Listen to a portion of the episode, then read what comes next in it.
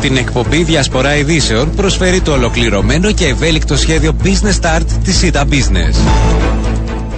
Κυρίες και κύριοι, καλό σας μεσημέρι. Πέμπτη σήμερα 28 έχει ο μήνα. Η ώρα είναι 12 και 12 πρώτα λεπτά και ακούτε διασπορά ειδήσεων. Στο μικρόφωνο και στην παραγωγή. Σήμερα ο Ριάννα Παπαντονίου. Στη ρύθμιση του ήχου μαζί μου στο στούντιο Γιάννης Τραβομίτη. Να δούμε και σήμερα θέματα που απασχολούν την ε, επικαιρότητα αλλά και την καθημερινότητά μας. Να σας πω έτσι λίγο πριν ε, περάσουμε στους φιλοξενούμενους μας για το νέο θανατηφόρο δυστυχώς που είχαμε σήμερα στην ε, Λεμεσό. Έχασε τη ζωή της η 65χρονη Γεωργία Χρήστο Δουλίδου. Ε, έγιναν δηλώσεις και από τον υπεύθυνο της τροχιάς Λεμεσού, τον κύριο Μάριο Χαραλάμπους, ε, 6.30 το πρωί. Οδηγούσε το όχημά της στο δρόμο Απεσά προς Αγία Ειρήνη, όταν σε κάποιο σημείο του δρόμου, κάτω από συνθήκες που διερευνώνται μέχρι αυτή την ώρα, συγκρούστηκε πλάγιο με τοπικά με όχημα που βρισκόταν στην αντίθετη λωρίδα. Ήταν σφοδρή η σύγκρουση και έχασε τη ζωή της η 65χρονη. Να σας πω επίσης ότι μα, ε, έχουμε και την επίσημη πλέον ανακοίνωση αυτό που συζητούσαμε χθες ότι ο πρόεδρος της Δημοκρατίας Νίκος Χριστοδουλίδης διόρισε τον κύριο Γιάννη Αντωνίου στη θέση του αναπληρωτή κυβερνητικού εκπροσώπου, είναι σπουδές στην ε, δημοσιογραφία, ε, μάχημος δημοσιογράφος για χρόνια, έχει περάσει από, τα, ε, από τον έντυπο τύπο, από τα περισσότερα ε, μέσα κυρίως και θα τον φιλοξενήσουμε τις επόμενες μέρες για να μας δώσει και την δική του αν θέλετε σκοπιά ε, για τα νέα του καθήκοντα. Αυτά σε σχέση με τον ε, νέο αναπληρωτή κυβερνητικό εκπρόσωπο. Να σας πω επίσης ότι είχαμε νέες καταγγελίες για ξυλοδαρμό 13χρονου μαθητή στην Λευκοσία τις οποίες και διερευνούν οι αρχές. Σύμφωνα με πληροφορίες πρόκειται για περιστατικό που σημειώθηκε την περασμένη Δευτέρα σε γυμνάσιο της επαρχίας Λευκοσίας λίγο μετά το πέρας της σχολικής ημέρας και ενώ μαθητές είναι το ίδιο περιστατικό. Ε, είναι κάτω από τις ίδιες συνθήκες με το προηγούμενο περιστατικό. Θα το συζητήσουμε κατά τη διάρκεια της εκπομπής. Είναι μετά το κλείσιμο του σχολείου και εκεί ε, μαθητές ε, φεύγοντας από το σχολείο πηγαίνοντας προς την στάση του λεωφορείου άρχισαν τον καυγά και μετά υπήρξε ξυλοδαρμός. Ε, όπως υπάρχει στην καταγγελία μαρτυρία. Επίθεση δέχτηκε και ο αδερφός του την ώρα που το λεωφορείο έφτασε στην κοινότητα στην οποία ε, διαμένει ο 13χρονος ε, και ε, υπάρχει καταγγελία την οποία ψάχνουμε. Ε, θα μιλήσουμε την, την επόμενη ώρα για το φαινόμενο αυτό Επίσης, θέλω να σας πω, επειδή είναι ειδήσεις της τελευταίας στιγμής και νομίζω ότι πρέπει να τις δίνουμε, ένα ελικόπτερο φαίνεται να κατέπεσε στην ε, Βόρεια Έμβια. Οι πρώτες πληροφορίες αναφέρουν ότι το ελικόπτερο ήταν πολιτικό και εκτελούσε δρομολόγιο από Μαντούδι προς Βόλο όταν ξαφνικά έχασε επαφή με την πολεμική αεροπορία. Υπάρχει και μαρτυρία, ήταν στον αέρα, άρχισε να παίρνει περίεργη κλίση και λίγα λεπτά αργότερα ακούστηκε ένας α, κρότος. Αυτά σε σχέση και με το ελικόπτερο που είχαμε θα σας δώσω περισσότερα κατά την διάρκεια της εκπομπής δεν δίνονται περισσότερες ε, πληροφορίες αυτή την ε, ώρα και θα προσπαθήσουμε να μιλήσουμε ε, θα το συνειδητοποιήσουμε τώρα σε σχέση με τον κρατικό προπολογισμό ο οποίος και εγκρίθηκε πέρασε χθες από το όπως συνηθίζεται από το Υπουργικό Συμβούλιο ώστε να αρχίσει η συζήτησή του στην Βουλή. Ο προϋπολογισμός του 2024 κινείται όπως φαίνεται έτσι σε αναμενόμενο επίπεδο χωρίς ιδιαίτερες εκπλήξεις, διατήρηση της, της δημοσιονομικής σταθερότητας και μόνιμη παραγωγή σημαντικών πλεονασμάτων και στόχευση των δαπανών και ενίσχυση της αναπτυξιακής ε, δυναμικής. Ε, υπάρχουν τα 7 σημεία, ε, αν θέλετε, τα οποία και θα συζητήσουμε σε σχέση με τον προϋπολογισμό και θα μας δώσει έτσι αν θέλετε να συζητήσουμε μαζί του αρχικά ο Γενικός Διευθυντής του Υπουργείου Οικονομικών, ο, κύριο, ο κύριος Γιώργος Παντελή. Καλό σας μεσημέρι. Καλό μεσημέρι. Χωρίς εκπλήξεις, έτσι με τα λίγα που αντιλαμβανόμαστε εμείς κύριε Παντελή, ο, ο προϋπολογισμός φέτος που προσπαθεί να υπάρξει μια σταθερότητα και με 7 θα μπορούσε έτσι να πει κάποιος ε, σημεία ε, που ξεχωρίσουμε. Να πούμε πρώτα για τον ε, αύξηση στον, στο κρατικό μισθολόγιο. Είναι η αναγκαία αύξηση την οποία παρατηρούμε; Ή υπάρχουν περιθώρια; Για πείτε μας. Ε, κοιτάξτε, αυτή η αύξηση που παρατηρείται στο κρατικό μισθολόγιο είναι η αύξηση που πραγματοποιείται λόγω, της, ε, λόγω των γενικών των αιτήσεων προς αυξήσεων, της ΆΤΑ. Ε, δεν παρατηρείται οποιαδήποτε περαιτέρω αύξηση της απασχόλησης. Άρα είναι το, το ελάχιστο, ελάχιστο ποσοστό της μπορούσε να επέρθει λόγω αυτών των παραμέτρων. Ε, Έχουμε αναπτυξιακές δαπάνες. Ε, πέραν αυτού, οι, οι αναπτυξιακέ δαπάνε. 12% πιο πάνω. 12% και κοινωνικές παραρχέ κατά 15%. Ε, θα σας ε, πούν κάποιοι είναι λίγοι βάσει των δεδομένων που υπάρχουν σήμερα. Θα μου πείτε και εσείς από την πλευρά σας είναι μειωμένα τα, τα έσοδα οι πιέσεις που έχουμε είναι πολλές και από, πολλές, ε, από, από πολλά μέτωπα. Για να καταλάβετε, οι, τα επιτόκια επηρεάζουν και το κράτος αναπόφευκτα. Για να δείτε, οι δαπάνες για, για τόκους ε, το, το 23 ε, έφταναν τα 500 εκατομμύρια. Για το, για το 24 προπολογίζονται στα 900 εκατομμύρια. Δηλαδή μιλούμε για μια με πολύ μεγάλη αύξηση ε, σε ένα χρόνο. Ε, αλλά παρόλα αυτά, ε, εμείς συνεχίζουμε την, την πολιτική όσον αφορά τα έργα ανάπτυξης, τα έργα της πράσινης μετάβασης, ε, αλλά και τις κοινωνικές παροχές, εξού και παρουσιάζουν ε, διψήφιους ρυθμούς ανάπτυξης ε, στις συγκεκριμένες κατηγορίες. Ναι. Σε σχέση με τις αναπτυξιακές δαπάνες και την αύξηση κατά 12% το 24 σε σχέση με το 23 ε, και έχουμε και μια αύξηση στις ε, δαπάνες για τις ε, κοινωνικές παροχές που είναι αυτό που μας αφορά περισσότερο αν θέλετε. Είναι μια αύξηση που δεν θα βοηθήσει και ιδιαίτερα από ό,τι αντιλαμβάνομαι τον πρόεδρο της Δημοκρατίας για περισσότερες παροχές. Θα είναι πολύ μετρημένες και πολύ στοχευμένες πάντα οι κοινωνικές παροχές.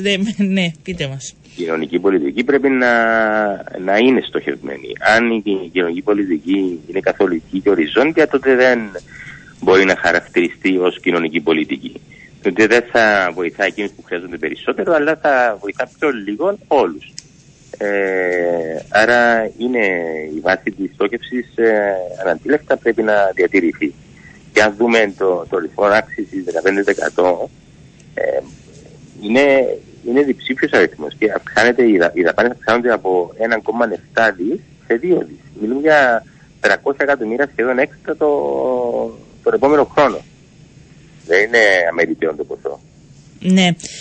Δεν υπάρχει όμως έτσι στοχευμένη από ό,τι αντιλαμβάνομαι εντός του προπολογισμού σε σχέση με την στήριξη λόγω και της ακρίβειας. Έτσι; Δεν υπάρχει συγκεκριμένο ποσό. Όχι, είναι εντός αυτών των uh, οροφών δαπανών θα ενταχθούν και τα συγκεκριμένα μέτρα που θα ανακοινωθούν λίγα συντόμως.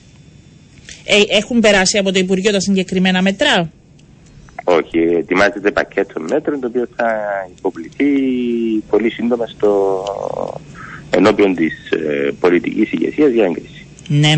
Οι κίνδυνοι, οι οποίοι επτά δημοσιονομικοί κίνδυνοι έτσι όπως χαρακτηρίζονται ε, μπορούν να ανατρέψουν και θα πω έτσι για να γνωρίζει ο κόσμος πιθανόν περαιτέρω αύξηση των επιτοχικίων, επιβάρηση λόγω γενικού συστήματος υγείας, ε, συνέχιση επιβολή νέων κυρώσεων στην ε, Ρωσία.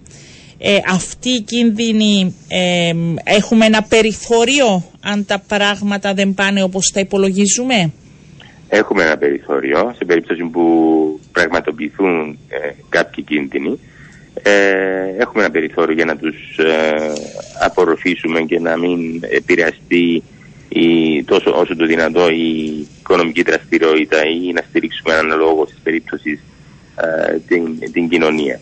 Ε, τώρα, αντιλαμβάνεστε ότι η κίνδυνη είναι εξαρτάται από την ε, ένταση και έφταση τους. Άρα θεωρώ ότι στα λογικά πλαίσια έχουμε το περιθώριο να τους απορροφήσουμε. Γιατί μέσα στους κινδύνους, επειδή έτσι είναι πολύ τους μοίρασα, είναι η αύξηση μεταναστευτικών ροών. Κάτι που γίνεται παράλληλα και με το Υπουργείο Εσωτερικού, μας τα έλεγε προχθές και ο κ. Ιωάννου, ότι πιθανόν να μην έχουμε, αλλά είναι και μέτρα στήριξης του πληθυσμού λόγω των συνεχομένων πληθωριστικών πιέσεων, που είναι κάτι που το βλέπουμε να έρχεται. Δηλαδή δεν είναι κάτι που μπορεί να γίνει, το βλέπουμε ε, αυτό. Ναι, ναι. Άρα μπορεί στο χρόνο μέσα να υπάρχει επιπλέον κονδύλι που να δοθεί προς αυτή την κατεύθυνση. Επιμένω λίγο περισσότερο γιατί ξέρετε οι πολίτες αυτό τους ενδιαφέρει. Όπως έχω πει υπάρχουν περιθώρια εντός του προπολογισμού να απορροφήσουμε αυτά τα, να χρηματοδοτήσουμε αυτά τα, τα μέτρα. Ε, είναι μέτρα... Τι, τι περιθώρια ε, υπάρχουν, ναι. Υπάρχουν περιθώρια αρκετά. Είναι μέτρα που μπορεί να περάσουν τα έσοδα, άρα δεν θέλει πιστώσεις επί της ουσίας ότι θα μειωθούν απλά τα έσοδα ε, και υπάρχουν, υπάρχουν και τα μέτρα τα οποία είναι στη βάση στόχευσης θα στηρίξουν συγκεκριμένες κατηγορίες πληθυσμού που πάλι, ε, όπως έχω πει, υπάρχει το διαθέσιμο ε, ποσό να πάρει στην προπολογισμό για να χρηματοδοτήσει αυτό το μέτρο. Ε, σε σχέση, αν θέλετε έτσι, ολοκληρώνοντας την παρουσίαση του προϋπολογισμού, σε σχέση με τους κινδύνους που υπάρχουν για την οικονομία, ε, η Κύπρος πιστεύετε είναι βάσει και τον προπολογισμό αλλά και γενικότερα επειδή έχετε την εικόνα η Κύπρος είναι σε γραμμή ισορροπίας αυτή την ώρα ή οι κίνδυνοι είναι περισσότεροι; Ε, στην, παρούσα, ε, στην παρούσα φάση, ε, λαμβάνοντας υπόψη τις συγκυρίες που επικρατούν, θα έλεγα ότι είμαστε ε, σε, σε, καλό, σε καλή ε, πορεία, σε καλό δρόμο. Δεν παρουσιάζονται υπέρμετρα αυξημένοι κίνδυνοι σε περίπτωση της Κύπρου σε σύγκριση με άλλες ευρωπαϊκές χώρες. Μάλιστα. Θα αναμένουμε και τις τοποθετήσεις των κομμάτων. Σίγουρα ε, θα ακούσετε διάφορες ε, θέσεις. Εσείς ε, δώσατε τον προϋπολογισμό, εγκρίθηκε και πάει στη Βουλή τώρα για τα περαιτέρω. Σας ευχαριστώ πάρα πολύ. Να είστε καλά κύριε Παντελή, καλό σας μεσημέρι. Ήταν ο Γενικός Διευθυντής του Υπουργείου Οικονομικών σε σχέση με την ε, κατάρτιση ε, του κρατικού ε, προϋπολογισμού ε, κυρίες και κύριοι όπως ε, χθες κατατέθηκε ενώπιον του Υπουργικού ε, Συμβουλίου. Προσπαθώ τώρα, κερδίζω χρόνο για να δούμε αν θα έχουμε και τον επόμενο μας ε, καλεσμένο για να συνεχίσουμε αυτή την ε, συζήτηση. Όχι, εντάξει, έχουμε ένα θέμα. Θα πάμε στο διαφημιστικό τώρα και θα επιστρέψουμε συνέχεια γιατί είπαμε έχουμε πολλά ζητήματα που συζητάμε σήμερα.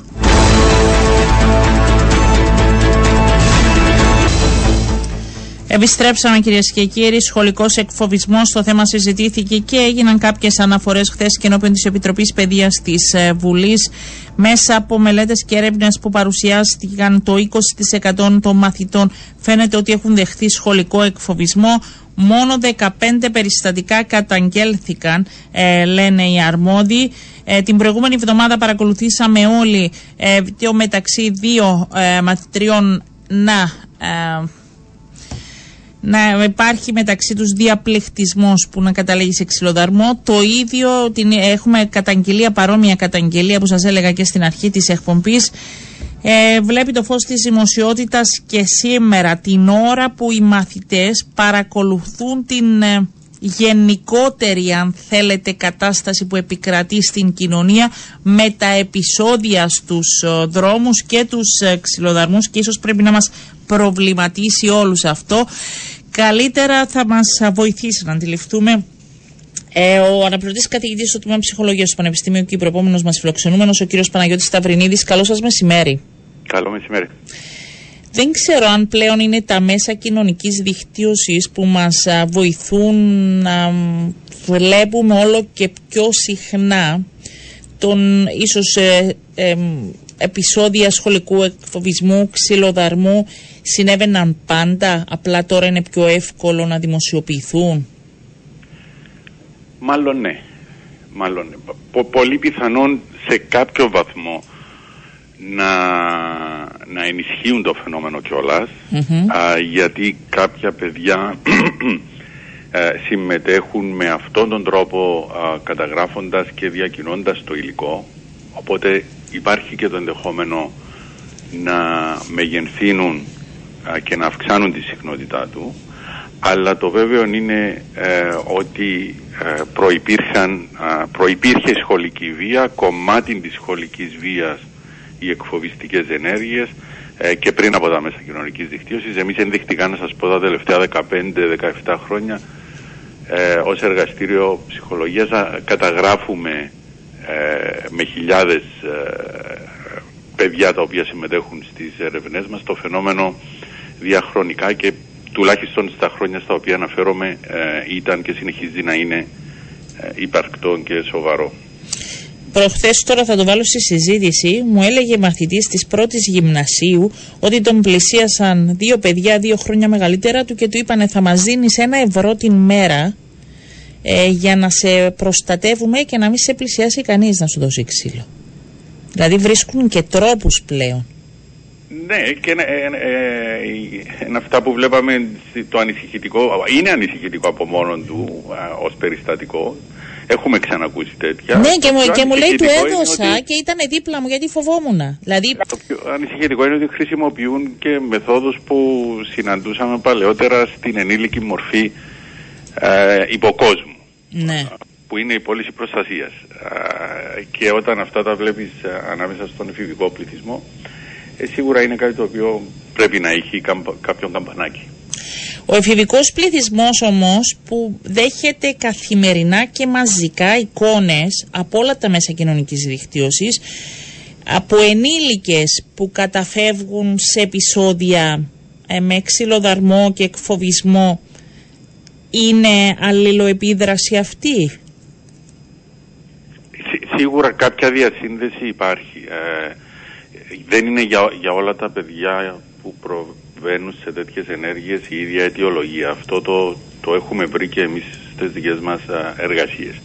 Κάποιο κοινό προφίλ όμως μπορεί να συναντήσει κανείς και έτσι όταν βρίσκουμε αυτό το προφίλ η πιθανότητα αυτόν το παιδί να προκαλέσει κακό σε άλλους αυξάνεται σημαντικά.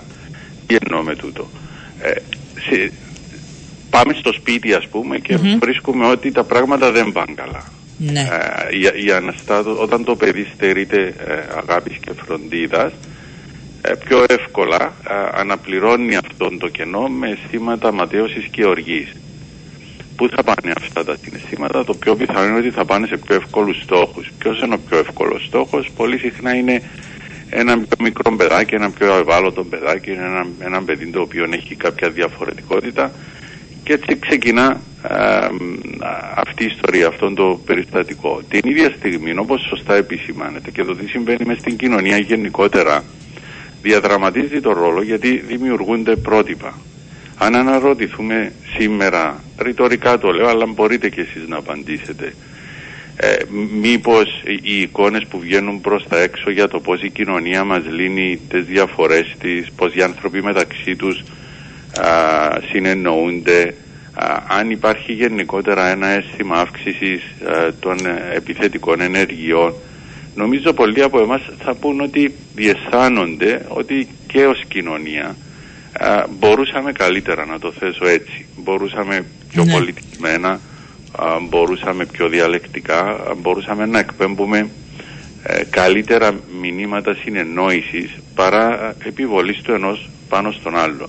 Αυτά τα εκλαμβάνουν κάποια παιδιά, ξέρετε, και θεωρούν εντάξει, α, αυτός είναι και ένας τρόπος να, να, να πετύχεις, αυτός είναι και ένας τρόπος να κυριαρχήσεις.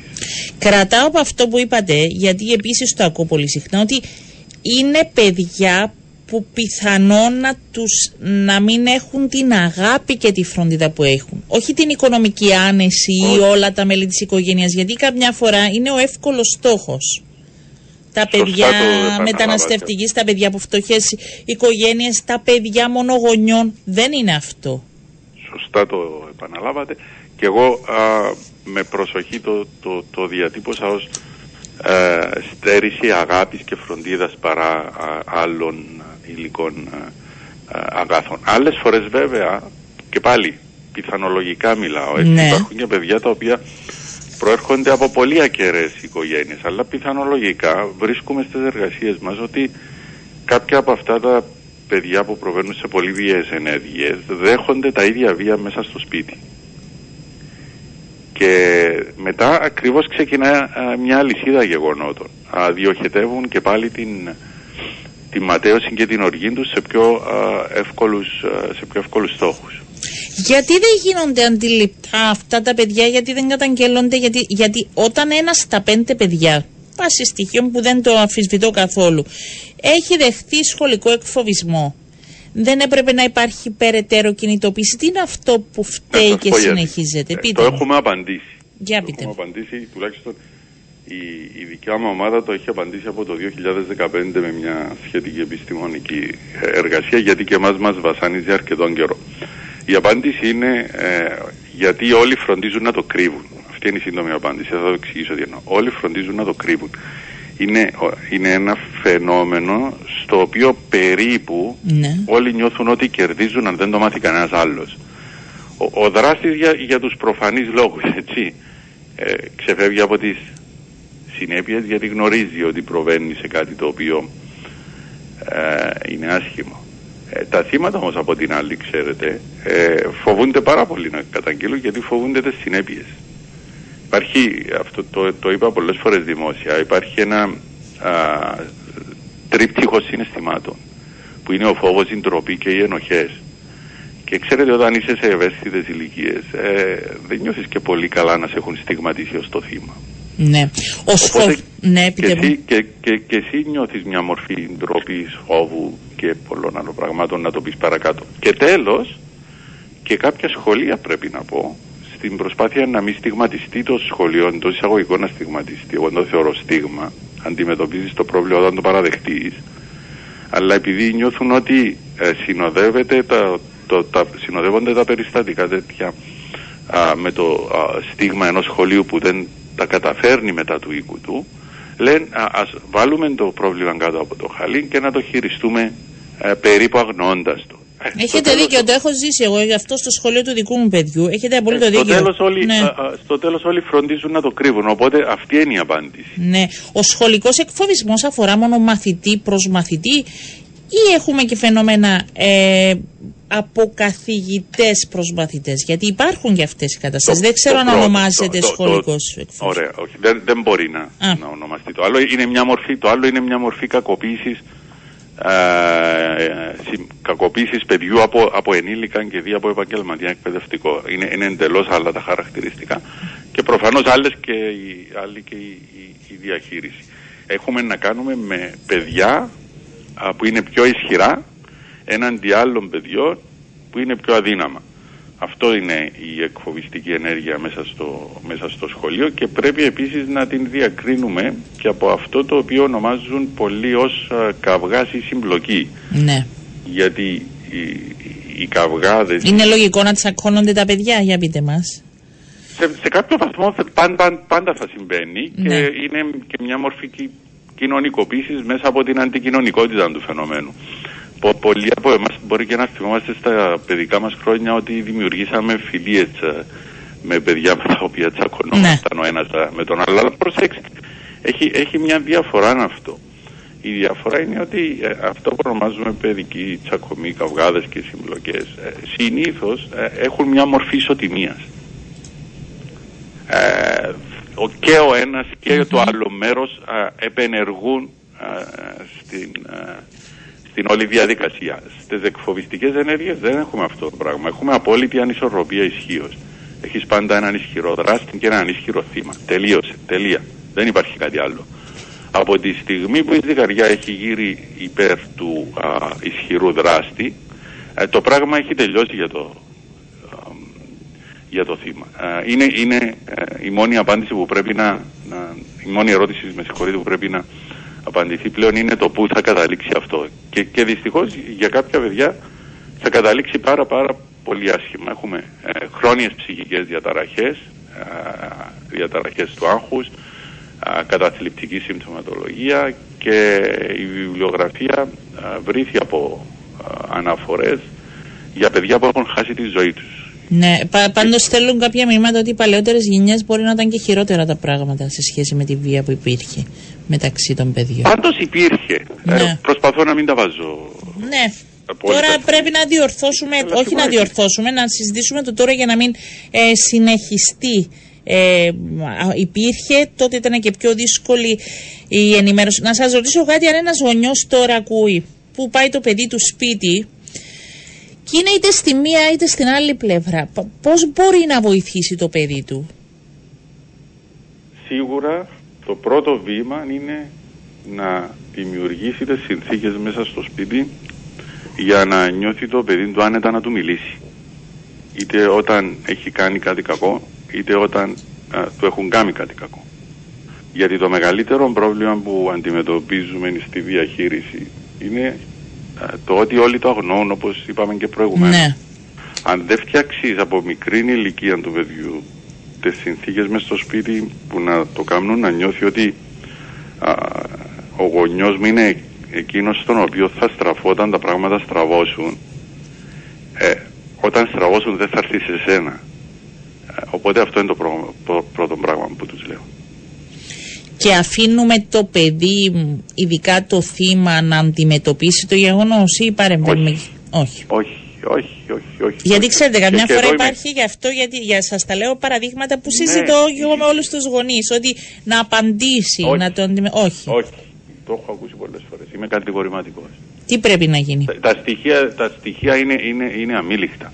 9 στα 10 α, παιδιά που ήταν θύματα εκφοβιστικών ενεργειών και προσπάθησαν να, ε, α, να αντεπιτεθούν ε, έπαθαν χειρότερα. Υπάρχει ανισορροπία ισχύως. Είναι κακή συμβολή αυτή. 9 στις 10 περιπτώσεις θα οδηγήσει κάπου πιο άσχημα. Άρα θα πρέπει να εμπλακούν Κάποιος- οι ενήλικες. Πρέπει να υπάρξει, πρέπει, ε, επιστρέφουμε πίσω σε αυτό που σας είπα. Πρέπει το παιδί να νιώσει ότι μπορώ να εμπιστευτώ κάποιους μεγάλους ανθρώπους. Ναι. Αν δεν το νιώσει τούτο το πράγμα, θα παρατείνεται. Εκεί είναι η αφετηρία. Εκεί μπορεί να, σταμα, να το σταματήσει κάποιος. Να μιλήσει σε ένα γονιό, να μιλήσει σε ένα εκπαιδευτικό. Να, αυτό προϋποθέτει όμως το, το αίσθημα εμπιστοσύνης που, που, Και που είπα ασφάλειας, πιο ναι. πριν. Και από εκεί και πέρα το σύστημα πρέπει να είναι τέτοιο που να, να, να διασφαλίζει να διασφαλίζει σε, τούτα- σε τούτα τα παιδιά ότι δεν θα τους ξανασυμβεί. Γιατί ξέρετε αν, αν έρθει μετά το, το σύστημα και πεις σε αυτά τα παιδιά, ξέρεις, εγώ είμαι εδώ, μπορεί να στηριχτείς επάνω μου και την επομένη πάει στο σχολείο και του κάνουν τα ίδια, ε, έχει κλονιστεί, ε, μπορώ να πω, σε σχεδόν αμετάκλητα Ε, η, τους- η, η ναι. εμπιστοσύνη. Ναι. Θέλει συνεπώς ανθρώπους καταρτισμένους μέσα στα σχολεία. Θέλει Που γονείς δεν υπάρχουν. ενημερω- Που δεν υπάρχουν σε ενημερωμένους. όλα τα σχολεία. Είναι ένα άλλο θέμα, δεν είναι μαζί σας που πρέπει να το συνιστη- συζητήσω. Όχι, δεν να είναι. ρωτήσω, αυτά τα παιδιά που προχωρούσε μ, σε εκφοβισμό προς σε μαθητές του, είναι τα παιδιά που θα δούμε ε, να προχωρούν ε, με εκφοβισμό προς τους συναδέλφους τους, δηλαδή να περάσουμε στο επόμενο... Ένα λιλένδετα. Ένα λιλένδετα, ναι. Έχω, έχουμε, ε, έχουμε εργασίες Γιατί υπάρχει και, και από- στην Κύπρο έτσι. Το, το έχουμε Βεβαίως λίγο υπάρχει. κρυμμένο κάτω από το χαλάκι, αλλά υπάρχει θέμα στο χώρο εργασίας. Πρόσφατα πρέπει να σας πω ότι διάφορες ομάδες οργανωμέ- ο- εργαζομένων ε, με, με πλησίασαν και ε, ανοίξαμε αυτή τη συζήτηση μέσα από κάποιες εκδηλώσεις που έχουν κάνει ε, σε σχέση με τον εκφοβισμό ανάμεσα εν- σε ενήλικες, ιδιαίτερα αυτό που ονομάζουμε εργασιακός εκφοβισμός και εργασιακή παρενόχληση. Υπάρχει, σε, στην, στην ερώτησή σας, είναι ε, συνδεδεμένο και με βιώματα της παιδικής ηλικίας και οι, α- οι ενήλικες οι οποίοι προβαίνουν σήμερα σε εκφοβιστικές παρενοχλητικές συμπεριφορές στον χώρο εργασίας πιο πιθανόν είναι και σε μικρότερες ηλικίες να έχουν, πράξει ανάλογα, α, να έχουν προβεί σε ανάλογες πράξεις. Ναι. Και εκεί η διαχείριση είναι ακόμη πιο δύσκολη. Δεν ξέρω τι το Εκεί, λέτε; εκεί εμπλέκονται πολλοί άλλοι ε, ψυχοκοινωνικοί παράγοντες που μπορεί να το κάνουμε ακόμα πιο περίπλοκο. Φανταστείτε έναν εργαζόμενο που δέχεται τέτοιου είδους ε, εκφοβιστικές συμπεριφορές και σκέφτεται ότι α, αν προβώ σε καταγγελία υπάρχει το ενδεχόμενο να θυματοποιηθώ περαιτέρω χάνοντας ακόμα και τη δουλειά και το εισόδημά μου. Προσπαθώ να φανταστώ έναν άνθρωπο ο οποίος έχει λοιπόν ένα, ένα οικιστικό δάνειο ή τέλος πάντων οποιαδήποτε Έχει άλλη υποχρεώσεις. μεγάλη Μπορεί να έχει οικονομική οικογένεια, ένα παιδί στο υποχρέωση σχολείο, ναι. Να, να τον παρενοχλούν στο χώρος εργασίας και ταυτόχρονα να φοβάται να, ε, να προβεί σε οποιαδήποτε καταγγελία γιατί αυτό μπορεί να έχει αρνητικές συνέπειες σε εκείνον. Είναι μια πολύ δύσκολη κατάσταση. Ξέρουμε εργαζομένους, για να πάρετε μια ιδέα, που μιλούν συνήθως ε, αυτό που λέμε off the record ε, και καταφέρνουν να, καταφέρνουμε να μας εμπιστευθούν που εξομολογούνται ότι ε, κάνουν χρήση ουσιών το, το βράδυ ε, γιατί ε, δεν μπορούν αλλιώς να κοιμηθούν καθώς σκέφτονται το τι θα του, τους συμβεί την επόμενη μέρα στο χώρο εργασίας. Φανταστείτε πόσο βασανιστικό είναι αυτό. Είναι από ό,τι αντιλαμβάνομαι κυρίως στον ιδιωτικό τομέα; Ή Όχι δεν μόνο. υπάρχουν; Όχι μόνο. Και ό- όχι μόνο. Όχι μόνο. Όχι Μάλιστα. μόνο. Ε, Είναι οριζόντιο. Πραγματικά αυτό είναι λίγο. Δεν ξέρω πώς να, να, να απαντήσω ότι και υπάρχει, αυξάνεται αυτό το ποσοστό δηλαδή στην Κύπρο. Είναι δύσκολο, σε αυτό είναι δύσκολο, σε σχέση με τον ανήλικο Ναι. εκφοβισμό. Είναι πιο δύσκολο να το απαντήσουμε γιατί είναι πιο πρόσφατη η ενασχόλησή μας με αυτό. Ναι. Ενώ για τους ανήλικους έχουμε α, μακρά δια, διαχρονικά δεδομένα, η συζήτηση για τον εργασιακό εκφοβισμό ε, και την εργασιακή παρενόχληση ξεκίνησε σχετικά πρόσφατα. Ή, ή, εικάζω ότι α, αν δεν χειροτερεύει σίγουρα ε, υπάρχει απλά και υπήρχε ε, απλά δεν έβγαινε καθόλου αυτό στην επιφάνεια. Αυτό Ναι. κρυβόταν ακόμα πιο επιμελώς α, μέσα στην κοινωνία και στους χώρους εργασίας. Ε, προκύπτουν πολλά ζητήματα, θα τα δούμε, μ, έτσι θα δώσουμε συνέχεια σε αυτή τη συζήτηση. Απλά κλείνοντας να ρωτήσω, τι μπορεί ένα μικρό βήμα ο καθένας από εμάς να κάνει προς την αντίθετη κατεύθυνση; Είναι εύκολο έτσι να, να πούμε; Ναι, ε, δε- δε- ε, ε, έχω μια ιδέα. Για πείτε την, ο- μου. τη- την οποία α, κα- κα- κατέθεσα σε διάφορες ε, περιπτώσεις που είχαν άλογες συζητήσεις. Ε, υ- υπάρχει κάτι το οποίο ε, είχα δημοσιεύσει μια σημαντική εργασία το 2010 και η οποία πρέπει να πω ταπεινά έστω ότι τη χάνει αρκετής ε, προβολής διεθνώς. Και είναι επίκαιρη σήμερα. Και- Και είναι επίκαιρη σήμερα γιατί είχε καταδείξει με επιστημονικό τρόπο ότι αν καλλιεργήσεις ενσυναίσθηση σε αποτρέπει από το να κάνεις κακό σε άλλους. Μάλιστα. Οπότε η, η, η πρώτη ιδέα που έχω είναι να βρούμε, να, να, να βρούμε εργαλεία είτε ως ενήλικες είτε για τα παιδιά να, να το καλλιεργήσουμε αυτό γιατί όταν νιώθεις συμπόνια για τον άλλον πιο δύσκολα θα του κάνεις κακό. Και αυτό το, το έβριμα πρέπει να σας πω ότι κάποιες χώρες το πήραν και προσπάθησαν και προσπαθούν να το κάνουν α, πολιτικοί είτε μέσα στα σχολεία τους είτε ε, στους χώρους εργασίας. Το δεύτερο που έχω που φάνηκε να, να λειτουργεί προστατευτικά σε ό,τι αφορά τους πιο ευάλωτους για να τους κάνουν κακόν άλλοι Μμμ. είναι με μια λέξη, η λέξη κλειδί εδώ είναι φιλία. Ε, εκεί που καταφέραμε είτε σε παιδιά είτε σε ενήλικες να έχουν τουλάχιστον ένα-δυο φίλους ή στον περίγυρο, στο χώρο εργασίας ή στο σχολείο πολύ πιο δύσκολα θα τους κάνει κακό κάποιος άλλος. Καταλαβαίνουν ότι έχουν ένα α, σύστημα προστασίας. Τελικά οι οικοσύστημα. ανθρώπινες σχέσεις έχουν τη δική Ναι. της μεγάλη σημασία. Ναι. Συνή, συνήθως θα επιτεθεί σε κάποιον που νιώθεις ότι δεν υπάρχει κανένας να τον προστατεύσει. ναι.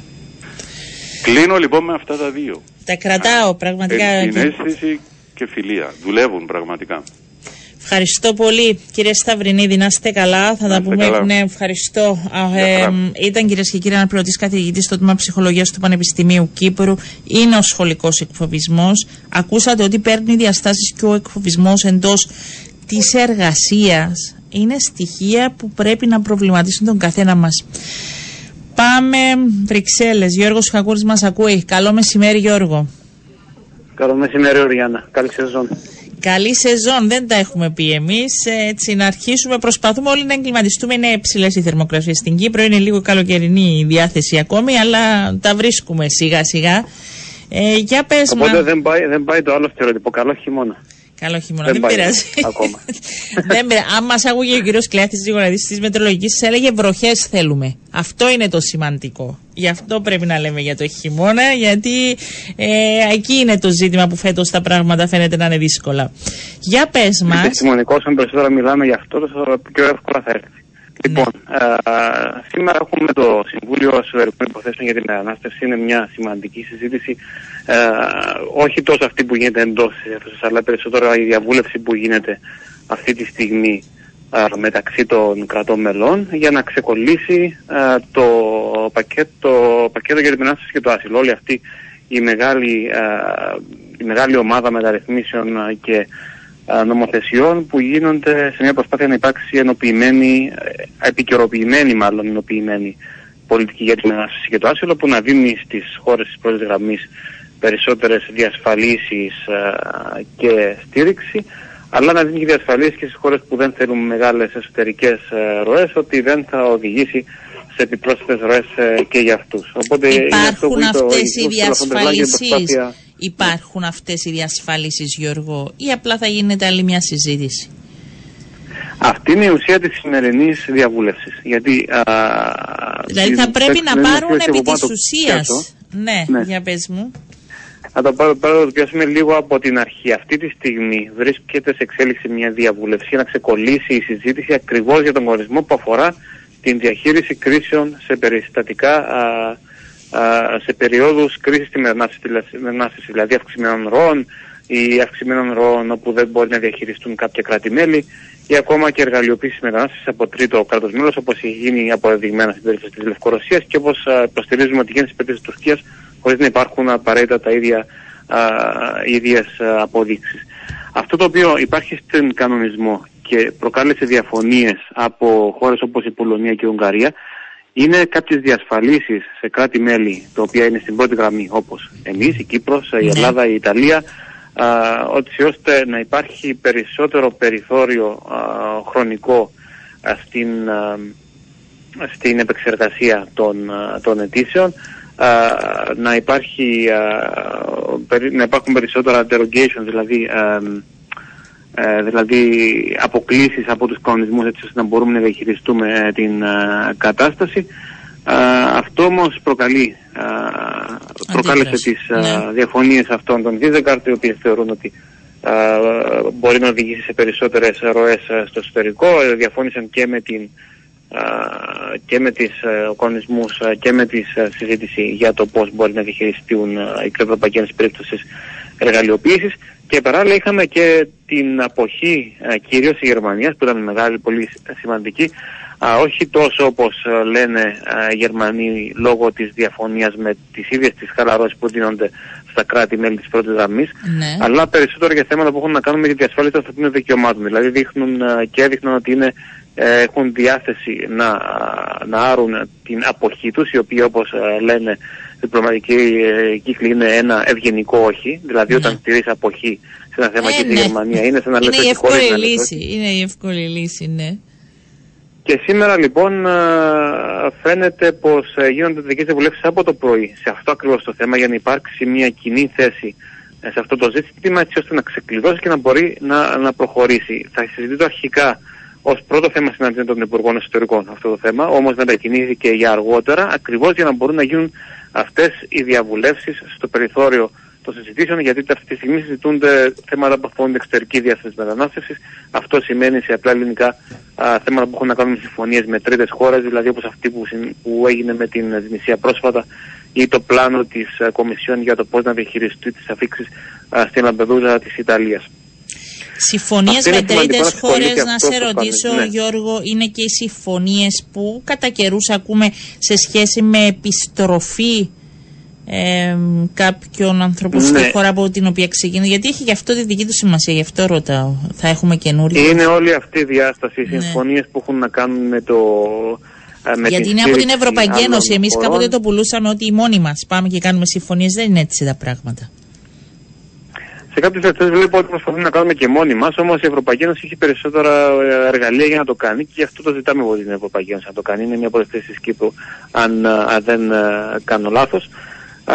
έχει να κάνει με την εξωτερική διάσταση μετανάστευση τη συμφωνία έτσι ώστε να αποτρέπονται οι ροε Είναι αυτό Ναι. την ορολογία που χρησιμοποιούν της αποτροπής.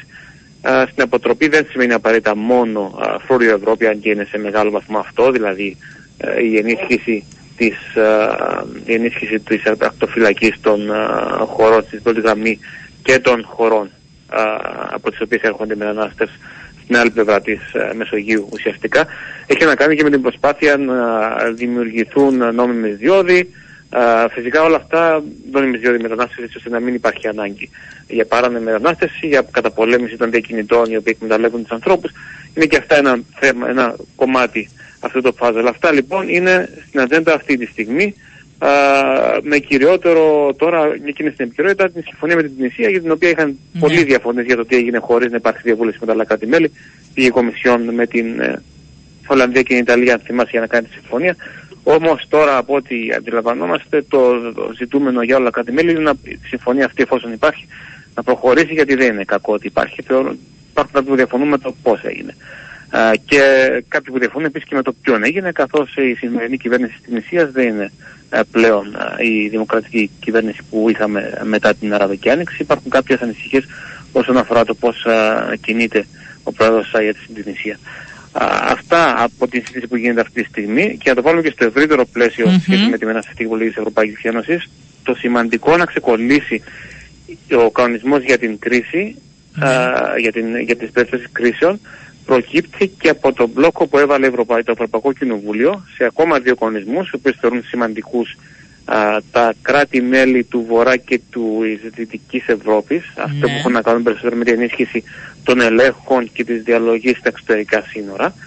Ήταν, είναι, μιλούμε για δύο κανονισμούς για την διαλογή, για τους ελέγχους και τη διαλογή και για τον κανονισμό για το Eurodac που είναι η βάση δεδομένων α, δακτυλικών αποτυπωμάτων της, Ευρω... αποτυπωμάτων της Ευρωπαϊκής Ένωσης. Και μπήκε Αυτοί οι δύο κανονισμοί μπλοκ. προχωρούσαν, Ναι. ναι, αυτοί οι δύο κανονισμοί προχωρούσαν κονικά, είχαν α, υιοθετήσει τις θέσεις τους για να κάνουν διαβουλεύσεις μεταξύ τους το Κοινοβούλιο και το Συμβούλιο, κατά την συνηθισμένη διαδικασία.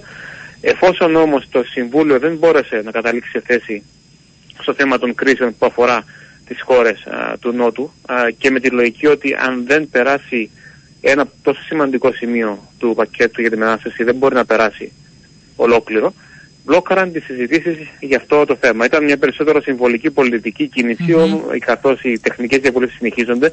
Είναι κάτι όπως το Κυπριακό που γίνονται τεχνικές διαβουλεύσεις α, στο περιθώριο παράλληλα, όμως οι πολιτικές αποφάσεις λαμβάνονται μόνο α, με πολιτικές από τις τεχνικές συναντήσεις. Όμως ότι υπάρχει αυτή η καθυστέρηση προκαλεί τον κίνδυνο όλο το πακέτο να μην καταλήξει συμφωνία πριν το Φεβράρι, που πρέπει να καταλήξει συμφωνία έτσι ώστε να μπορεί να εφαρμοστεί πριν τις ευρωεκλογές. Αυτό θα σε ρωτούσα. Αυτό θα και το σε ρωτούσα. ζητούμενο, Ναι, ναι. θα τα καταφέρουν ή θα είναι στόχο ή θα το αφήσουν με κάποιο τρόπο να πάει στους επόμενους; Είναι μεγάλο ρίσκο να πάει στους επόμενους. Α, Πρώτον, γιατί αν αποτύχει η νομοθεσία πάει πίσω στην Κομισιόν και πρέπει να καταθέσει νέα και μιλάμε για μια ολόκληρη νέα διαδικασία. Και η επόμενη μετά την Βελγική Προεδρία, η οποία έχει συμφωνήσει με την Ισπανική που είναι τώρα και τις προηγούμενες Τσεχική, Γαλλική σε αυτό το χρονοδιάγραμμα, οι επόμενες προεδρίες είναι της Ουγγαρίας και της Πολωνίας, οι οποίες αντιλαμβάνεσαι ότι δεν υπάρχει πολλή εμπιστοσύνη, τουλάχιστον από το Κοινοβούλιο, πώς θα καταφέρουν ή πώς θα έχουν τη διάθεση να, να, να, να σπρώξουν αυτό το θέμα αποτελεσματικά ώστε να υπάρξει συμφωνία. Ότι είναι λίγο μονόδρομος Το να, να, γίνει πρέπει τώρα να βρεθεί ή μέχρι. ποτέ. Ναι. Να σε ρωτήσω και με Και πολύ. αυτό, βοηθεί, ναι. πο- αυτό βοηθά πολλά, πα- πολύ πάντως, γιατί ε, υπάρχουν προφορίες ε, και αυτός είναι ο λόγος που έχει αλλάξει η ατζέντα σήμερα, ότι η Γερμανία είναι έτοιμη να δώσει σε αυτά στα οποία έχει ανησυχίες, έτσι ώστε να υπάρξει πρόοδος. Οπότε δεν αποκλείεται να έχουμε και σήμερα κάποια συμφωνία, Α. όμως συμφωνία σημαίνει ότι η συμφωνία αυτή θα είναι παραστηνιακή, θα είναι ε, πολιτική και θα δούμε την ε, Κάτι θα τελική πάρει και κάτι συμφωνία θα για την δώσει. κοινή θέση. Ναι. Ναι, αλλά α, δεν θα έχουμε σήμερα ανακοίνωση ότι, α, μάλλον ανακοίνωση τελική ότι αυτή είναι η θέση του, κοινοβουλίου, του Συμβουλίου. Θα έχουμε περισσότερο μία α, ενημέρωση ότι έγινε πρόοδος και τις επόμενες μέρες, γιατί δεν χρειάζεται να συναντηθούν οι Υπουργοί Εσωτερικών για να υπάρξει κατάληξη σε κοινή θέση, θα μπορούν οι μόνιμοι αντιπρόσωποι να επικυρώσουν την κοινή θέση και να πούν ότι εντάξει το Συμβούλιο, τα κράτη-μέλη είναι έτοιμα, πάμε για διαβούλευση με το Κοινοβούλιο για να κλείσουμε αυτόν τον κανονισμό. Ε, Οπότε άσε, μπορεί να αυτά θα έχουμε μας κάποια τα πεις πρόοδο σήμερα. αύριο, άμα βγει η ανακοίνωση. Εγώ θέλω να σε- ε, λέγε, λέ, για να μας εξηγήσει τι είναι αυτή η ανακοίνωση. Να, να ρωτήσω έτσι πολύ απλά, ποιο είναι το σημείο που αν περάσει θα είναι αυτό που θα φέρει και το περισσότερο όφελος στην Κύπρος ως προς τη διαχείριση του μεταναστευτικού; Αυτή τη στιγμή έχει να κάνει περισσότερο με τα θέματα διαχείρισης κρίσεων και, της, και του μηχανισμού ελεγγύης. Άρα μιλάμε για αυτή τη συζήτηση που είναι ιδιαίτερα σημαντική. Δηλαδή ότι θα υπάρχει στήριξη και οικονομική και διαχείριση σε σχέση με ένα μεγάλο αριθμό αν φτάσει στην Κύπρο, τόσο απλά από ό,τι αντιλαμβάνομαι. Ακριβώς, ακριβώς. Ναι. Το άλλο το θέμα το οποίο είναι σημαντικό για μας που έχει να κάνει με την οικονομική στήριξη είναι στα υπόλοιπα. Α, είναι στους υπόλοιπους κανονισμού οι οποίοι προχωρούν κανονικά. Έχουν εγκριθεί θέσεις και των δύο θεσμών, του Συμβουλίου και του Κοινοβουλίου και προχωράει η διαβούλευση. Ε, αυτό είναι και ένα, το, ένα σημαντικό κομμάτι ότι αν δεν περάσει ένα δεν περνάει τίποτα. Οπότε δεν τίθεται απαραίτητα θέμα να περάσουν κάποια πράγματα και να μείνουμε ε, εμείς απ' έξω.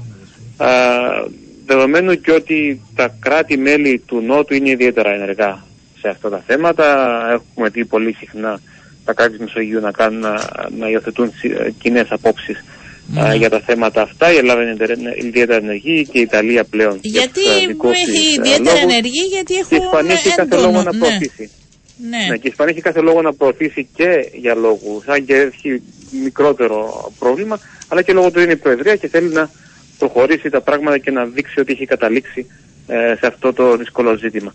Α, πάντως, Κοίτα και θα το κρατήσω, δεν ξέρω αν κάνω λάθος, διόρθωσε με, θα το έχουν και ως υπόβαθρο αν το ε, καταφέρουν ε, εν ώψη ευρωεκλογών. Δηλαδή είναι ένα πολύ θετικό στοιχείο. Ναι, βοηθάει και την Ισπανική κυβέρνηση εν ώψη ευρωεκλογών, αλλά και στο πλαίσιο όπου προσπαθούν η, η κυβέρνηση αυτή τη στιγμή ε, να σχηματίσει νέα κυβέρνηση με τις εκλογές χωρίς την ακροδεξιά. Οπότε ό, και αυτό σε επηρεάζει κατά κάποιον τρόπο. Α, να δείξει ναι. η Ευρωπαϊκή Ένωση ότι μπορεί να διαχειριστεί αυτό το θέμα και να βάλει κάτω κανόνες που να, που να ωφελούν όλους και όχι μόνο κάποια κράτη-μέλη. Μάλιστα. Άρα σήμερα θα έχουμε, θα δούμε αν υπάρχει έστω και αυτή η κοινή ανακοίνωση ότι προχωράμε και θα υπάρχει διαβούλευση, σημαίνει ότι πάμε καλά. Ακριβώς. Περιμένουμε να δούμε αν θα, θα καταλήξουν σε κάτι σήμερα. Θα τα δούμε. Γιώργο Καγούρη, σε ευχαριστώ πολύ. Καλή συνέχεια, καλή δουλειά.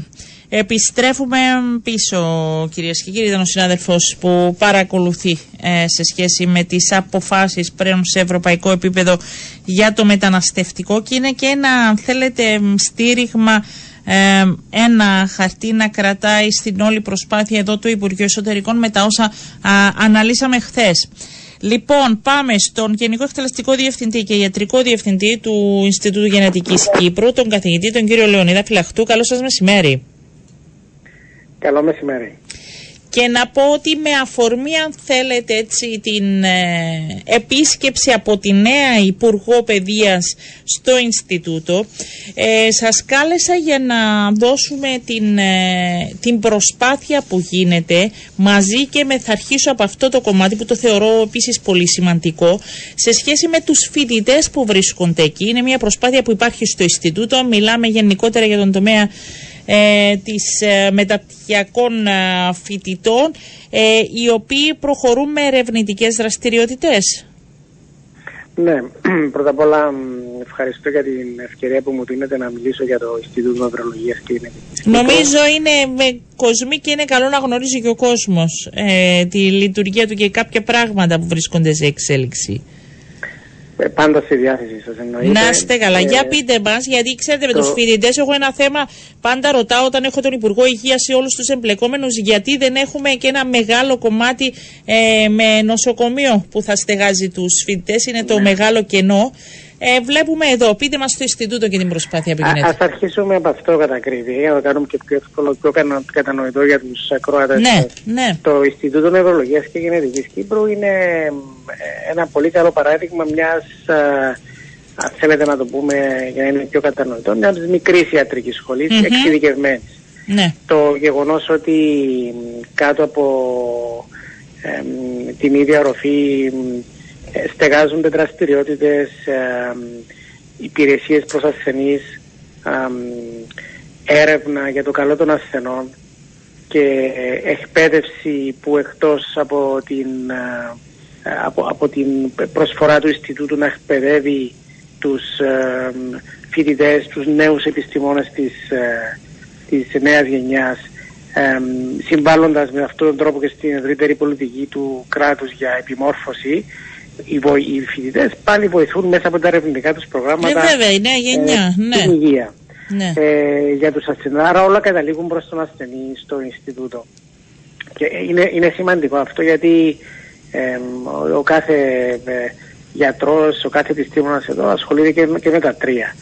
Ε, οι, φοι- άρα οι φοιτητές Πο- προσφέρουν... Πόσους φοιτητές ε, κάθε χρόνο μπορεί να δεχτεί το Ινστιτούτο; Έχουμε, μ, έχουμε περίπου ανα πάσα στιγμή περισσότερους από 70 φοιτητές ε, και ακριβώς έτσι όπως το έχετε θέσει σωστά μ, πόσους μπορούν, μπορεί να δεχτεί το Ινστιτούτο γιατί σκ- δεν είναι αυτός ο σκοπός να φέρουμε όσο περισσότερους γίνεται ούτε αυτός ο σκοπός είναι μ, να, μ, τα έσοδα από τα, από τα δίδακτρα. Σκοπός είναι να μπορούμε να επιτελέσουμε το, την αποστολή μας που είναι όπως είπα η μεγαλύτερη εικόνα ο ασθενής αλλά επίσης και σε μεγάλο βαθμό η επιμόρφωση των ε, νέων επιστημών, επιστημόνων υγείας. Ε, μ, άρα με, το, με αυτόν τον αριθμό περίπου όπου μισή είναι διδακτορικοί φοιτητές και μισή είναι επίπεδο μάστερ ε, στα 8 προγράμματα τα οποία έχουμε στο Ινστιτούτο επιτυχάνεται και με αυτόν τον τρόπο ε, μ, ο, ο στόχος η αποστολή του Ινστιτούτου. Και γίνεται έτσι, απλά για να το κλείσω αυτό το θέμα, γίνεται η κατάρτιση ενδιαφέροντος και από εκεί και πέρα είναι επιλογή του Ινστιτούτου. Ποιοι θα είναι μαζί του κάθε χρόνο, έτσι; Ναι, υπάρχουν για Μάλιστα, όλες οι τις διαδικασίες, θέσεις, ε, ναι. τόσο για μάστερ αλλά και για διδακτορικό. Υπάρχουν, υπάρχει διαδικασία με πλήρη διαφάνεια όπου όλοι οι φοιτητές, όλοι οι υποψήφιοι φοιτητές ε, πε- περνούν από συνέντευξη ε, και αξιολογούνται. Άρα μόνο οι καλύτεροι περνούν μέσα. Υπάρχει αρκετός ανταγωνισμός για μια θέση αλλά αυτό, αυτό κάνει ακόμη και καλύτερο την... Οι καλύτεροι για τα καλύτερα αποτελέσματα, γιατί να πούμε Ακριβώς. ότι όλο και. ε, Εγώ θα τα λέω απλά από την πλευρά του πολίτη και εσείς θα τα λέτε πιο επιστημονικά, όσο και πε- περισσότερο κόσμο με σπάνιες ασθένειες που δύσκολα εντοπίζονται και με αυτοάνωσα πολλά καινούρια που τελικά ο μόνος τρόπος για να μπορούν να αντιμετωπίσουν είναι να περάσουν από το Ινστιτούτο. Ναι, με Εγώ πολύπλευρο αυτό, το έργο του. εγώ του αυτό ειδικού του. ακούω το τελευταίο χρονικό διάστημα. Ναι. Ε, Προσπαθούμε, προσπαθούμε. Για πείτε μας, πού βρισκόμαστε, έχουμε μ, προχωρήσει αν θέλετε ε, τόσο στον εντοπισμό ε, μ, αυτών των παθήσεων που είναι περισσότερο, δεν ξέρω, ε, ίσως τώρα να εντοπίζονται; Είναι μ, η, η μάχη, ο- ε, την αποκαλέσω έτσι, η οποία Ναι. δίνεται, είναι πολύπλευρη. Ε, μ, τα, τα παλιά χρόνια α, μ, ο στόχος ήταν να εντοπιστούν τα προβλήματα που προκαλούν τις ασθένειες, ιδιαίτερα τις κληρονομικές ασθένειες.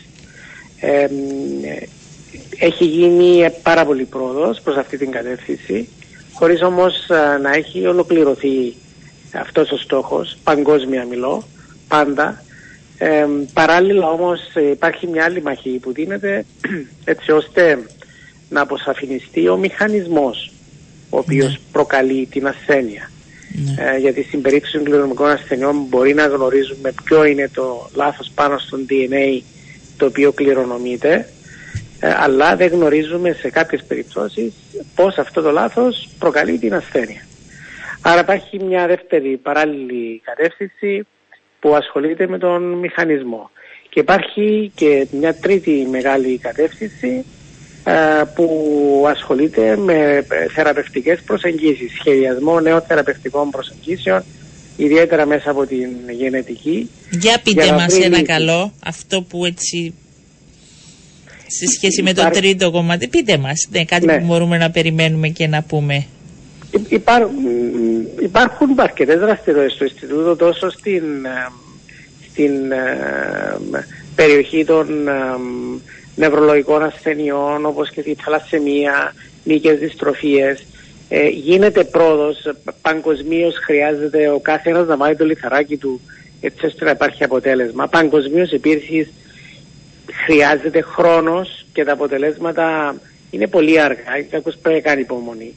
Άρα το, το Ινστιτούτο έχει, σε- έχει προχωρημένα προγράμματα σε διάφορα επίπεδα προς αυτή την κατεύθυνση. Όπως σας έχω πει για νευρολογικές ασθένειες, Ναι. νευροπάθειες, ε, Υπάρχουν μυοπα- ε, ασθένειες που υποδυτροφίες ε, κτλ. οι, οι κυρίως κληρονομικές που οι Κύπροι ε, ε, είναι πιο έντονες ή παρατηρούνται περισσότερο στους Κύπριους; Υπάρχουν, υπάρχουν κάποιες κληρονομικές ε, που δεν είναι μοναδικές για την Κύπρο, αλλά ε, υπάρχουν κάποιες αυξημένες συχνότητες σε κάποια μέρη της Κύπρου. Και αυτό είναι πάρα πολύ σημαντικό, αν μπορώ να το επεκτείνω λίγο, τα, τα προγράμματα πρόληψης. Ε, έτσι ώστε... Το, το δημοσιοποιείται όμως αυτό, δηλαδή ποια περιοχή μπορεί να έχει κάτι; Για- Εγώ δεν το ξέρω, γι' αυτό ρωτάω τώρα. Κοιτάξτε, κλασικό παράδειγμα είναι η θαλασσεμία, ας πούμε, το οποίο είναι- ήταν- ήταν σε όλη την Κύπρο Ναι. αυξημένη συχνότητα σε σχέση με τον, α, υπόλοιπο, τον υπόλοιπο κόσμο, κάποιες χώρες φυσικά όπως εμάς. Και μέσα από ένα σωστό προληπτικό πρόγραμμα που συμπεριλα- συμπεριλαμβάνει και την Εκκλησία όπως γνωρίζετε. Ε, τώρα πολύ λίγοι γεννιόνται με τη θαλασσεμία, τη μεσογειακή ανεμία. ναι. Υπάρχει μια άλλη ε, ε, ασθένεια, ονομάζεται αταξία του Φρίτραχ, είναι νευρολογία ασθένεια που είναι, υπάρχει α- αυξημένη συχνότητα σε με ένα, με ένα μέρος της επαρχίας Πάφου. Ε, υ- υπάρχουν και το γνωρίζουν. Ε, Ε, ενημερώνονται οι γιατροί μέσα από, ε, από εσάς, οι γιατροί, οι, ε, οι κάτοικοι, πο- πώς γίνεται κατά αυτό; καιρούς, ναι, ε, κατά πείτε μου. καιρούς γίνονται και μερίδες ε, ε, στους χώρους αυτούς. Ε, οι γιατροί ιδιαίτερα της περιοχής είναι ενημερωμένοι Ναι. και έρχονται δείγματα τακτικά στο Ινστιτούτο ε, όπου ελέγχονται και να γνωρίζει ο καθένας αν είναι φορέας ή όχι. Μάλιστα. Ε, σε σχέση τώρα, επειδή έρχονται οι μηνύματα και προσπαθώ έτσι να τα μαζέψω, σε σχέση τώρα με, την, ε, με τον εντοπισμό κάποιων αυτοάνωσων νοσημάτων που είναι πολύ πιο δύσκολα και δεν υπάρχουν οι γνώσεις από του, όλους τους γιατρούς. Υπάρχει όμως αυτή η ευχαίρεια στο Ινστιτούτο; Ο εν, εντοπισμός είναι δύσκολος Μάλιστα. ε, και θα παραμείνει δύσκολος για τον απλούστατο λόγο ότι πολύ πιθανόν να είναι ένας ε, μ, ε, συγκερασμός αιτιών που, που προκαλεί τα αυτοάνωσα συμπεριλαμβανομένου της γενετικής και της κληρονομικότητας. Ε, μ, γίνονται ε, ε, προσπάθειες στο ερευνητικό κομμάτι στο Ινστιτούτο, για παραδείγματος χάρη για την πλάκας σκλήρηση, η οποία είναι μια συχνή νευρολογική πάθηση που έχει αποδειχθεί ότι δεν είναι ε, καθαρά κληρονομική.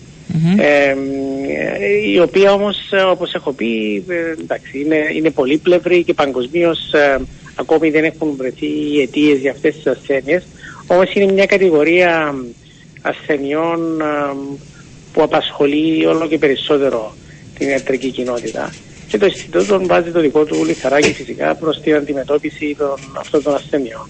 Ναι. Είμαστε σε ικανοποιητικό, θα πω επίπεδο αισιόδοξη; Σε σχέση με, το, μ, με την προσπάθεια που γίνεται στην Κύπρο και μέσα από το Ινστιτούτο; Ε, Όσον αφορά την έρευνα Ναι, εννοείται, ναι, ναι, ναι. τα πράγματα είναι καλύτερα. Ε, Παγκυπρίως πιστεύω και με την ε, ε, δημιουργία ενός υφυπουργείου έρευνας και καινοτομίας αυτό έχει βοηθήσει ε, τα μέγιστα. Ε, μ, το Ινστιτούτο είναι μ, ίσως ο πρώτος οργανισμός που ασχολήθηκε με έρευνα στον τομέα του. Έχει τη μεγαλύτερη ερευνητική υποδομή στις βιατρικές ε, επιστήμες. Πάντως Δεν είναι λαμβάνω κάτι μηνύματα, απλό. θέλω να σας το πω ότι οι, οι οικογένειες που έχουν έτσι ε, ζητήματα ε, που κληρονομικότητας που είναι έτσι έχουν να πούν τα καλύτερα. Σας το λέω τώρα που το ακου, ακου- σας ακούνε σε σχέση με το Ε, Είμαστε στη εντοπισμό. διάθεσή τους, είμαστε στη Είναι διάθεσή τους εύκολη όποτε- πρόσβαση, είναι εύκολη πρόσβαση ή να βρει κάποιος ραντεβού ή να επικοινωνήσει μαζί σας; Προσπαθούμε να κρατήσουμε την εξειδίκευση στο Ινστιτούτο. Έχουμε με εξειδικευμένα κέντρα νευρολογίας. Ε, μ, για, να, για να μπορούμε να, να συνεχίσουμε να είμαστε ειδικοί και να προσφέρουμε ε, στο πιο ψηλό επίπεδο της υπηρεσίας μας προς τους ασθενείς. Άρα μ, γίνονται παραπομπές μέσα από το Γενικό Σύστημα Υγείας, γίνονται παραπομπές. Υπάρχει ένα φιλτράρισμα κατά πόσον οι, οι περιπτώσεις είναι κατάλληλες για το Ινστιτούτο, είναι στο λεγόμενο τριτοβάθμιο επίπεδο που χρειάζονται υποστήριξη. Και ε, οι ασθενείς οι οποίοι έρχονται, οι πλήστοι είναι χρόνοι, άρα οι πλήστοι ασθενείς που βλέπουμε εδώ είναι χρόνοι και επαναλαμβανόμενοι στα ραντεβού των γιατρών ε, και υποστηρίζονται πολυθεματικά. Υπάρχει εδώ το φαρμακείο, υπάρχει η φυσιοθεραπεία, υπάρχουν οι άλλες ειδικότητες, κοινωνική λειτουργός. Άρα όποιος είναι ασθενής του υποστηρίζεται ολιστικά. Ε, είναι εύκολο κάποιος να πει στο συντό, εξαρτάται από την περίπτωση. Υπάρχουν επίγοντα περιστατικά τα οποία ναι, μπαίνουν άμεσα. Κάποια τα οποία δεν θεωρούνται ότι είναι ε, επίγοντα περιστατικά μπορούν να πάνε παρακάτω. Ε, αλλά προσπαθούμε να κάνουμε όσο το καλύτερο γίνεται έτσι ώστε να δούμε αυτούς που πρέπει να δούμε. Εύχομαι να συνεχιστεί το έργο σας και να το παρουσιάζουμε και να έχετε να μας ανακοινώνετε πάντα καλά νέα, θα το πω έτσι πολύ απλά, ε, μέσα από τις έρευνες, τόσο για αντιμετώπιση ασθενειών όσο και για εντοπισμό. Στη διάθεσή σας όποτε θέλετε να τα ξαναπούμε. Ευχαριστώ πολύ. Να είστε καλά. Λοιπόν, ε, αυτά από το Ινστιτούτο και λαμβάνω έτσι τώρα, βλέπω παράλληλα τα μηνύματα. Να σας πω ότι και ο πρόεδρος του Δημοσιονομικού Συμβουλίου που θα είχαμε πρώτο φιλοξενούμενο και καθυστερήσαμε, θα τον έχουμε άλλη φορά. Έχει επικοινωνήσει μαζί μας. Ήταν ε, για να είμαστε δίκαιοι, ο κύριος Περσιάνης έτυχε κάτι έκτακτο επαγγελματικό και έτσι δεν μπορέσαμε να τον έχουμε. Δεν ξέρω γιατί είστε μέσα από νωρίς σήμερα. Επειδή βάζω συνήθως πέπω και βάζω τραγούδια, κάτι θέλει να καταγγείλει. Λούι, καλό τον καλό. Δεν θέλω να καταγγείλω. Είχα καταγγείλει ότι ήρθα χθες και έλειπες. Ναι, είπαμε ότι Τετάρτη για, ε, μπορείς να έρχεσαι, είναι η συνάδελφος η Μαρία Ηρακλέους και θα κλείνει για να μην μπαίνουμε να βγαίνουμε όλα. Ε, θα, την, θα, την, ε, θα, την αποδε, θα την υποδέχεσαι και θα την αποχαιρετάς εσύ. Να σου πω κάτι. Να μου πεις ότι θέλεις. μου πολιτικό. Ό,τι σου πω, ε, τι λέγεις μου κάτι έτσι με ωραίο λόγο πάντα, έτσι καμίσου. Ε, ό,τι σου πω, κρίνεις μια δικαιολογία. Έκανε μια συμφωνία. Να έρχομαι εδώ, να σε βλέπω. Ε, κάνω το παράδειγμα, μπορεί να και Ηρακλέου. Όχι, όχι, όχι. Σου εξηγώ τα νέα δεδομένα που δημιουργούνται. Πρέπει να προσαρμόζεσαι. Δεν μπορώ να μου αλλάσω συνέχεια το πρόγραμμα μου, κύριε Μα πόσε φορέ σου το άλλαξε. Εσύ συνήθως. Κάμες μου τι ερωτήσεις που ήθελα. Ξέρω ότι για να έρθει μέσα, παιδιά, έχεις σκοπό. Παρασκευή σήμερα. Είναι καλή τεχνική. σήμερα, μακάρι να ήταν Παρασκευή. Αν ήταν μπάσκετ, ήταν πιο Αύριο θα μιλήσουμε, θα έρθεις να μιλήσουμε για θέατρο, νομίζω. Αν καταφέρουμε να έχουμε και τον καλεσμένο που προσπαθούμε, θα είναι πάρα πολύ ωραία. Βέβαια, όλοι μας οι καλεσμένοι. Ε, ναι, να μην έχουν, όχι, ναι. όχι. Όλοι οι καλεσμένοι. Στο διπλωματικό τρόπο που έχεις χαράξει. Δεν είναι, κάνεις λάθος. Κάνεις λάθος. Αν δεν τους εκτιμούσα, δεν θα ήταν καλεσμένοι. Θα σε βάλω να βάλεις για δήμαρχος και εγώ θα αναλάβω το. Δεν θέλω. Ευχαριστώ. Γεια σας. Ευχαριστώ. Υπάρχουν πολλοί, πολλοί που ενδιαφέρονται. Ε, άστου γιατί οι θέσεις. Με ρωτάτε για ανεβρίσματα. Νομίζω ότι δεν είναι το Ινστιτούτο που πρέπει να, να απαντήσει, αλλά θα φέρουμε άλλη μέρα γιατρό. Ε, νομίζω ότι τα ιατρικά θέματα έχουν και αυτά το δικό τους ενδιαφέρον ε, για να δούμε περισσότερα. Λοιπόν, εντάξει, φευγείς. Θα βάζεις έξω. Πα, Παρέγγειλες φαγητό έξω, γι' αυτό ναι. βάζεις. Ήμουν σίγουρη με τέτοια ώρα. Λοιπόν, σας ευχαριστώ που ήσασταν και σήμερα μαζί μας. Να ευχηθώ σε όλους να έχετε ένα πολύ όμορφο απόγευμα. Εμείς αύριο γύρω στις 12 και 10 δίνουμε ραντεβού.